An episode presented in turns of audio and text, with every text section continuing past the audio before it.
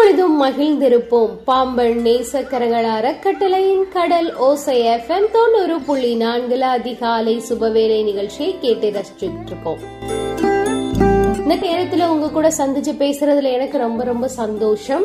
ஒரு முனிவர் தன்னோட வாழ்க்கைய முழுவதும் துறந்து ஞானத்தை பெறணும்னு ஆசைப்பட்டாராம். அதுக்காக அவரு தன்னோட கிராமத்தை விட்டு தொலை தூரமா போய் ஒரு காட்டுக்குள்ள தியானம் பண்ணலாம் அப்படின்னு சொல்லி ஒரு மரத்தடியில உட்கார்றாரு. முதல் நாள் தியானம் பண்றாரு. அவருடைய மனச கட்டுப்படுத்தவே முடியல. சிந்தனைகள் எங்கெங்கேயோ போகுது. ரெண்டாவது நாள் மூணாவது நாள்னு சொல்லி அவர் என்னென்னமோ ஒருத்தல் பண்ணி தன்னோட தியான நிலைக்குள்ள முழுசா மூழ்கணும் நினைக்கிறாரு. அவரால போகவே முடியல. சாப்பாடு இல்லாம அன்ன தண்ணி இல்லாம முழுசா தியானத்திலே உட்கார்றாரு. ஆனா அவரால ஒரு பாதி நாளுக்கு மேல அவருடைய கவனத்தை ஒருநிலைப்படுத்தவே முடியல. உடனே அவருக்குள்ளே ஒரு சலிப்பு வந்துருது. இத்தனை நாளாகியும் நம்மளால ஞானத்தை பெற முடியலையே. ஒரு முழுசா ஒரு தியானத்துல உட்கார முடியலையே அப்படின்னு யோசிச்சுட்டு இது நமக்கு வேலைக்கு ஆகாது அப்படின்னு சொல்லிட்டு திரும்பவும் ஊரு பக்கம் போயிடலாம் அப்படின்ற ஒரு சிந்தனை அவருக்குள்ள வருது. அப்போ திடீர்னு தண்ணி ஓடுற சத்தம் கேக்குது. சரி அந்த தண்ணி ஓடுற திசையில போய் காலு கையெல்லாம் நல்லா கழுவிட்டு கொஞ்ச நேரம் ரிலாக்ஸா அங்க இருந்துட்டு வரலாம். கொஞ்ச நேரம் தன்னை ஆசுவாசப்படுத்திக்கிட்டு வரலாம் அப்படின்னு நினைச்சிட்டு அந்த பகுதிக்கு போறாரு. போன மாதிரியே அவரு போய் அந்த கரையில நின்று கை காலில் எல்லாம் கழுவிட்டு அப்படியே கொஞ்ச நேரம் அமைதி அந்த தண்ணி ஓடுறதையே ரொம்ப சந்தோஷமான மனநிலையில பாத்துக்கிட்டு இருக்காரு. திடீர்னு ஒரு பக்கத்துல கிச்சு கிச்சன் சவுண்டு கேக்குது. என்னன்னு பார்த்தா அணில் குட்டி அதோட குஞ்ச வாயில கவ்விக்கிட்டு வந்து அந்த ஆத்த கடக்கிறதுக்கு முயற்சி பண்ண இறங்க அது தவறுதலா தண்ணியிலேயே அதோட குஞ்ச விட்டுருது. அது அப்படியே தண்ணியில அடிச்சுட்டு போயிருது.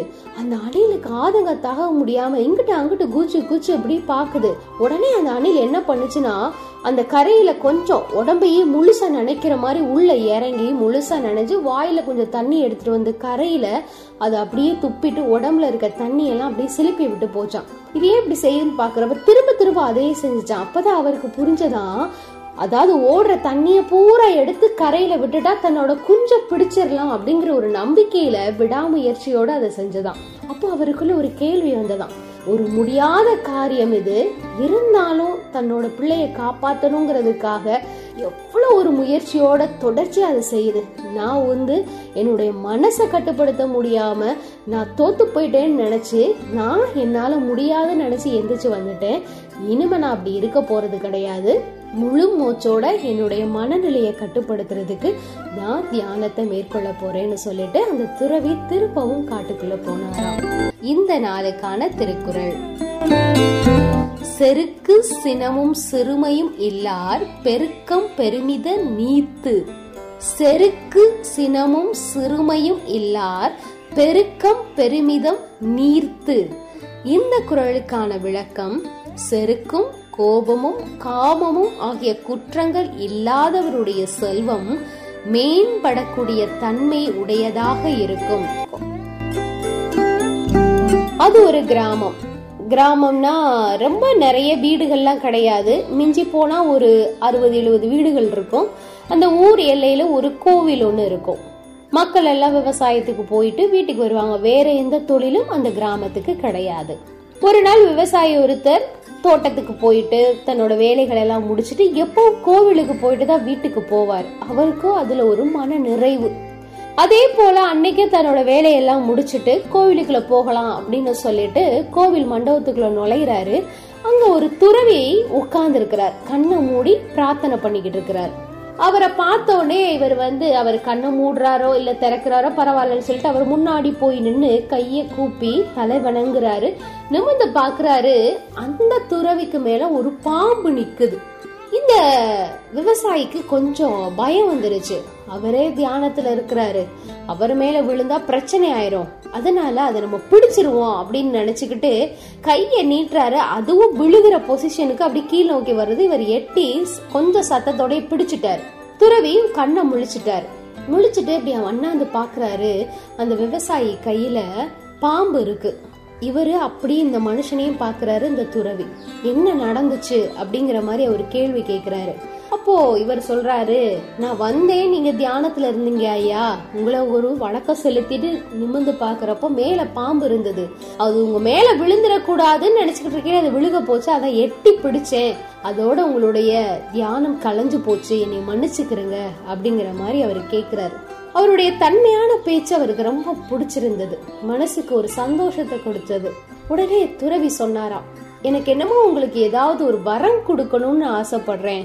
மூணு வரத்தை நான் உங்களுக்கு கொடுக்க போறேன். உங்களுக்கு எப்ப தேவைப்படுதோ நான் இந்த கோவில்ல தான் இருப்பேன் ஒரு மாதத்துக்கு. நீங்க என்னைய வந்து சந்திச்சு வரத்தை பெற்றுட்டு போகலாம் அப்படின்னு சொல்லிடுறாரு. உடனே விவசாயிக்கு பயங்கர சந்தோஷம். தனக்கு கிடைக்க போற வரத்தை நினைச்சு ரொம்ப சந்தோஷமா இருக்கிறாரு. அந்த மகிழ்ச்சியோடையே கடவுளை கும்பிட்டுட்டு வீட்டுக்கும் போயிட்டாரு. அன்னைக்கு ராத்திரி பூரா தூக்கம் இல்லை. நாளும் பொழுது வேலை பார்த்துட்டு வந்தாருன்னா அப்படியே அசந்து தூங்கிடுவாரு அந்த ஆளு. ஆனா அன்னைக்கு இரவு முழுவதும் அவருக்கு தூக்கமே வரல. காரணம் அந்த மூணு வாரம். மூணு வாரம் என்ன கேட்கலாம் அப்படின்னு மாத்தி மாத்தி யோசிச்சதுல அன்னைக்கு அதிகாலை பொழுதே முடிஞ்சு போச்சு. அவருக்கு இருப்பு கொல்லல உடனே அவர் நினைக்கிறாரு நம்ம இன்னைக்கு போய் ஒரு முதல் வரத்தை அவர்கிட்ட பெற்றுட்டு வந்துடலாம் அப்படின்னு சொல்லிட்டு ரொம்ப சந்தோஷமா அந்த கோவிலை நோக்கி ஓடுறாரு. ஓட்டமும் நடையுமா? அந்த கோவில போய் அடைஞ்சிடுறாரு அங்க போய் அந்த குருவுக்கு முன்னாடி வணங்கி நிக்கிறாரு. அவர் கண்ணு மூடி இருந்தாலும் இந்த மனுஷன் தான் வந்திருக்கிறாரு அப்படிங்கறத புரிஞ்சுக்கிட்டு அந்த துறவி கண்ணை திறந்து பாக்குறாரு என்னப்பா நல்லா இருக்கிறியா? அப்படிங்கிற ஒரு கேள்வியை அங்க வைக்கிறார். நல்லா இருக்கிறேன் சாமி நீங்க எனக்கு மூணு வரேன் தரேன்னு சொன்னீங்க. முதல் வரத்தை இன்னைக்கு கொடுத்துறீங்களா? அப்படின்னு மாதிரி கேக்குறாரு. உடனே துறவி சிரிச்சிட்டு கண்டிப்பா நான் சொல்லிட்டே உனக்கு மூணு வர தரேன்னு. எந்த ஒரு தடையும் இல்லாம நீ கேக்குறத கண்டிப்பா நான் கொடுப்பேன் அப்படின்னு சொல்லிடுறாரு துறவி. உடனே இவர் சொல்றாரு காலத்துக்கும் உழைச்சு உழைச்சு உழைச்சு அப்படியே உடம்பெல்லாம் வலிக்குதையா நாலு பொழுது உழைச்சு கையெல்லாம் பாருங்க காய்ச்சி போச்சு காலெல்லாம் பாருங்க அப்படியே காய்ச்சி போய் இருக்கு. வீட்டுல போய் தூணா கூட உடம்பெல்லாம் வலிக்குது. எனக்கு ஒரு ஆசை வானத்துல அப்படி சிறக விரிச்சு பறக்கணும்னு. அதனால என்னை ஒரு பறவையா மாத்துங்க. சிறக விரிச்சு சுதந்திரமா பறக்கணும்னு ஆசைப்படுறேன் அப்படின்னு உணர்வு பூர்வமா கேட்டாராம். துருவி கண்டிப்பா நீ பறவையா தானே ஆகணும்னு ஆசைப்படுற? இந்த நொடி பொழுதே நீ பறவையா மாறு அப்படின்னு சொல்றாரு. உடனே வந்து அவரு குட்டி பறவையா மாறிடுறாரு சிறக விரிச்சிட்டு உல்லாசமா பறக்க ஆரம்பிக்கிறாரு. அந்த கிராமத்தையே சுத்தி சுத்தி வர்றாரு. மனசுக்குள்ள அவ்வளோ ஒரு சந்தோஷம். தன்னால வானத்துல பறக்க முடியுது அப்படின்னு நினைச்சு மனசுக்குள்ள அந்த பறவைக்கு ஒரு பூரிப்பு தாங்கல. இங்கேயும் அங்கேயும் ஒரு இடத்துல இல்லாம பறந்துகிட்டே தெரியுது. கொஞ்சம் ரெஸ்ட் எடுக்கலாம் அப்படின்னு சொல்லிட்டு அது போய் ஒரு கிளையில உட்காருது சுத்தி முத்தி பாக்குது வானத்தை பார்க்குது மனசு அப்படியே சந்தோஷத்துல அழைப்பாயுது கொஞ்சம் வானத்தை இன்னும் கொஞ்சம் அண்ணாந்து பாக்குது இதை விட ஒரு பெரிய பறவை ரொம்ப சிறக விரிச்சு உயரத்துல ஒரு ஜெட்டு மாதிரி பறந்துட்டு இருக்கு இன்னும் இந்த குட்டி குருவிக்கு ஆசை வந்துருச்சு. நானும் அவ்வளோ தூரம் போய் பறந்தா எப்படி இருக்கும் அப்படின்னு ஆசைப்பட்டு முழு பலனையும் கொடுத்து ஸ்விங்னு வானத்துல பறக்க ஆரம்பிச்சது. கஷ்டப்பட்டு தன்னோட பலத்தால ஓரளவு அந்த உயரத்துக்கு போனாலும் அங்க அடிக்கக்கூடிய காத்தோட அந்த எதிர்வினைய அதால தாங்க முடியல. அதால சுதந்திரமா பறக்கவே முடியல. அது இன்னும் பலத்தை கொடுத்து மேல் நோக்கி போனா பத்தடி கீழ் நோக்கி தள்ளுது காத்து. ஐயோயோ இதே நான் இவ்வளவு கஷ்டம்னு சொல்லிட்டு திரும்ப முயற்சியை விடாம பாக்குது கடைசியில பார்த்தா அதனுடைய ரெக்கை எல்லாம் காத்துல பிஞ்சு பிஞ்சு போய் ரொம்ப பொத்துன்னு வந்து மண்ணுல விழுந்துருது. உடனே அது தன்னோட ரெக்கை ரெண்டையும் பாக்குது பறக்கக்கூடிய திறனையே இழந்து போச்சு. உடனே ரொம்ப கவலைப்பட்டு போகுது குருவி. உடனே நடந்தே கோயில் மண்டபத்துக்கு வருது. வந்து துறவி முன்னாடி ரொம்ப சோகமா நிக்குது. என்னாச்சு? உன் ரெக்கைக்கு என்னாச்சு? அப்படின்ற ஒரு கேள்வியை கேட்கிறாரு துறவி. நான் வானத்தை அண்ணாந்து பார்த்தேன். அங்க ஒரு பெரிய பறவை ரொம்ப சூப்பரா பறந்துட்டு இருந்தது. அது உயரத்துக்கு பறக்கலாம்னு நினைச்சு கஷ்டப்பட்டு மேல போனேன். காத்துல என்னோட ரெக்கை எல்லாம் பிஞ்சு போச்சு. அது ரொம்ப கஷ்டமா இருக்கு.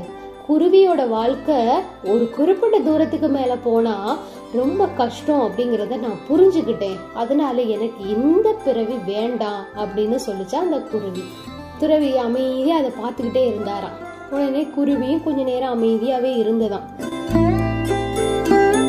துறவியும் மௌனம் காத்தாரு. குருவியும் மௌனம் காத்துது. கொஞ்ச நேரத்துல குருவி வந்து துறவி முன்னாடி நின்று சொல்லுச்சான் எனக்கு இந்த குருவியா இருக்கிறதெல்லாம் எனக்கு போதும். நான் ஏதாவது ஒரு இடத்துல நிலையா நிக்கணும்னு ஆசைப்படுறேன். மனுஷனா இருந்தப்போ ஓடி ஓடி உழைச்சு தேஞ்சு போனேன். பறவையா இருக்கணும்னு ஆசைப்பட்டேன். ஒரு குறிப்பிட்ட உயரத்துக்கு மேல என்னால போக முடியல. ரெக்கையெல்லாம் பிஞ்சு போச்சு. நான் ஒரு இடத்துல நிலையா இருந்துதான் பாக்குறேனே. அதுக்காக என்னை ஒரு நல்ல ஒரு மரமா மாத்திருங்க அப்படின்னு சொல்லிச்சான் அந்த குருவி. உடனே துறவி சொன்னாரா நான் வாக்கு கொடுத்த மாதிரி உனக்கு ரெண்டாவது வரத்தை நான் தர்றேன் அப்படின்னு சொல்லிட்டு அந்த மண்டபத்துக்கு பக்கத்திலேயே ஒரு பெரிய ஒரு மரமா அது மாறி போச்சான். அந்த இடத்துலயே நிறைய பறவைகள் வந்து அதனுடைய கிளையில தங்கினாங்களாம். மனுஷங்க வந்து வெயிலுக்கு இலைப்பாரிட்டு போனாங்களா. ரொம்ப அதுக்கு பிடிச்சிருந்துச்சான் நல்ல ஒரு இன்பமான வாழ்க்கை. அங்கிட்ட இங்கிட்ட ஓடாம ஒரே இடத்துல நிம்மதியா சுவாசிச்சுக்கிட்டு நம்மளை தேடி நாலு பேர் வந்துக்கிட்டு ச மனத்தோட வாழ்க்கை ரொம்ப சுவாரஸ்யமா இருக்கு. அப்படின்னு சொல்லி மனசுக்குள்ளேயே சந்தோஷப்பட்டுச்சான் திடீர்னு அடுத்த நாள் காத்து மழை புயல்னு வந்ததான் மரம் அப்படியே சாஞ்சு போச்சான் இத பார்த்துட்டு இருந்த அந்த மரத்துக்கு அழுகையே வந்துருச்சான் நான் ஏதாவது ஒண்ணு நினைச்சா ஏதாவது ஒண்ணு நடக்குது. நமக்கும் இதுக்கும் சம்பந்தமே இல்லை போலன்னு சொல்லிட்டு அந்த மரம் துறவிகிட்ட பேச ஆரம்பிச்சிச்சான் நான் முதல்ல குருவியானே குறிப்பிட்ட உயரத்துக்கு மேல என்னால பறக்க முடியல. ஒரு மரமா இருந்து ஒரு இடத்துல நிலையா நிக்கலாம்னு பார்த்தேன். வேரோட புடுங்கிட்டு போயிருச்சு இந்த காத்து மழையும். நான் பேசாம மனுஷனாவே இருந்துடுறேன். எனக்கு அதுவே போதும். எதுக்கு வேண்டாத வேலை எனக்கு? என் வாழ்க்கை தந்த நிம்மதியே எனக்கு போதும்னு சொல்லிச்சான் அந்த மரம். உடனே துறவி சொன்னாராம் மூணாவது வரத்தையும் உனக்கு நான் சந்தோஷமா கொடுக்கறேன் அப்படின்னு சொல்லிட்டு அவரை திரும்பவும் மனுஷனாக்கிட்டாராம் அந்த துறவி. அதாவது வாழ்க்கையில எல்லாருக்குமே பிரச்சனை இருக்கு அப்படிங்கிறது தான் இந்த கதை சொல்லக்கூடிய விஷயம். ஒரு இனம் அதாவது ஓரறிவு பூச்சியா இருந்தாலும் சரி ஈரறிவு பூச்சியா இருந்தாலும் சரி ஐந்தறிவு மிருகங்களா இருந்தாலும் சரி ஆறறிவு மனுஷங்களா இருந்தாலும் சரி எல்லாருக்குமே அவங்கவுங்க வாழ்க்கையில அவங்கவுங்க சூழ்நிலைக்கு ஏத்த மாதிரியான சில பிரச்சனைகளை கடந்து தான் போகணும் சந்திச்சு தான் ஆகணும். அது யாருக்குமே விதிவிலக்கு இல்லை. நமக்கு வேணா தூரத்துல பாக்குறப்போ அவங்க சந்தோஷமா இருக்கிற மாதிரி இருக்கலாம். கிட்ட போய் பார்த்தா தான் தெரியும் அவங்களுடைய பிரச்சனை என்னன்னு. இன்னும் அழகா சொல்லணும்னா இக்கரைக்கு அக்கறை பச்சை. அந்த அக்கறைக்கு போய் பார்த்தா தான் தெரியும் எது பச்சையா தெரிஞ்சிச்சு அப்படிங்கிறது தான் அதனால நமக்கு இந்த உலகத்துல கொடுக்கப்பட்ட வாழ்க்கைக்கு நம்ம நன்றி சொல்லணும். முதல்ல எப்பவுமே நன்றி உணர்வோடு இருக்கணும். இருக்கிறதுக்கு நன்றி சொன்னா கிடைக்கிறதும் ரொம்ப நிறைவா கிடைக்கும் சொல்லுவாங்க. அதனால நமக்கு கிடைச்ச இந்த வாழ்க்கையை சந்தோஷமா நிறைவோட எந்த ஒரு சகிப்பும் இல்லாம சே இது என்ன வாழ்க்கை? அப்படின்றது இல்லாம நமக்கு ஏதோ ஒன்று கற்றுக் கொடுக்க போகுது இந்த வாழ்க்கை அப்படின்னு ஒரு உத்வேகத்தோட ஏத்துக்கிட்டோம்னா ஒவ்வொரு நாளும் நமக்கு புது புது விஷயங்களை கற்றுக் கொடுக்கும். மீண்டும் நாளை சந்திப்போம். நன்றி வணக்கம். இது பாம்பன் நேசக்கரங்கள் அறக்கட்டளையின் கடல் ஓசை தொண்ணூறு புள்ளி நான்கு.